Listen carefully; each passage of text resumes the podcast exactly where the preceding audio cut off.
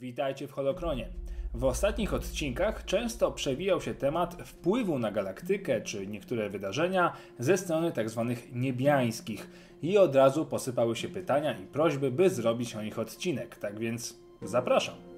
Nazwa niebiańscy to właściwie nazwa potoczna starożytnej rasy, o której niewiele wiadomo, bo jej historię badać można jedynie dzięki pozostawionej przez nich zaawansowanej technologii. Zwani też byli architektami i to nie bez powodu, bo dzięki ich wynalazkom istnieje parę ważnych systemów w galaktyce, np. koreański. Ale po kolei.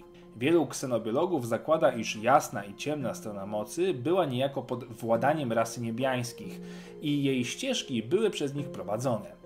Ich wygląd także nie jest jasny.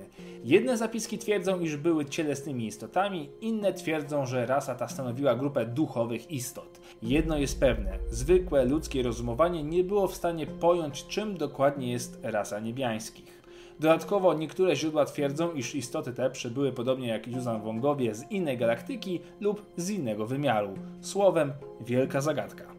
Najstarsze gniazdo kilików, Turut, pamięta jeszcze czasy uwięzienia wśród czarnych dziur istoty zwanej Abelot właśnie z polecenia niebiańskich. Twierdzili oni, że widzieli cielesne istoty tej rasy, jednak kilikowie to gatunek myślący kolektywnie, gdzie wspomnienia i wyobrażenia setek członków gniazda wiążą się w jedno. Czy to, co widzieli, było prawdziwe, nie sposób ocenić. Niebiańscy nawiązywali kontakt z kilkoma innymi rasami, m.in. z Kła, Gri czy Szaru. Kontakt z każdą z tych ras skończył się w inny sposób. A skąd nazwa architekci?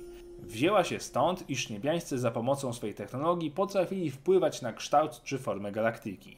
Dzięki wybudowaniu stacji Centerpoint utworzyli układ korniański, system Vultar i parę innych projektów, o których mówiłem w odcinku o historii galaktyki. Część historyków i ksenobiologów uważa także, że niebiańscy są odpowiedzialni za zaludnienie głównych planet w jądrze galaktyki rasą ludzką i paroma innymi. Inne źródła podają, że odpowiedzialna jest za to rasa Rakatan, ale mimo wszystko stawiam na niebiańskich.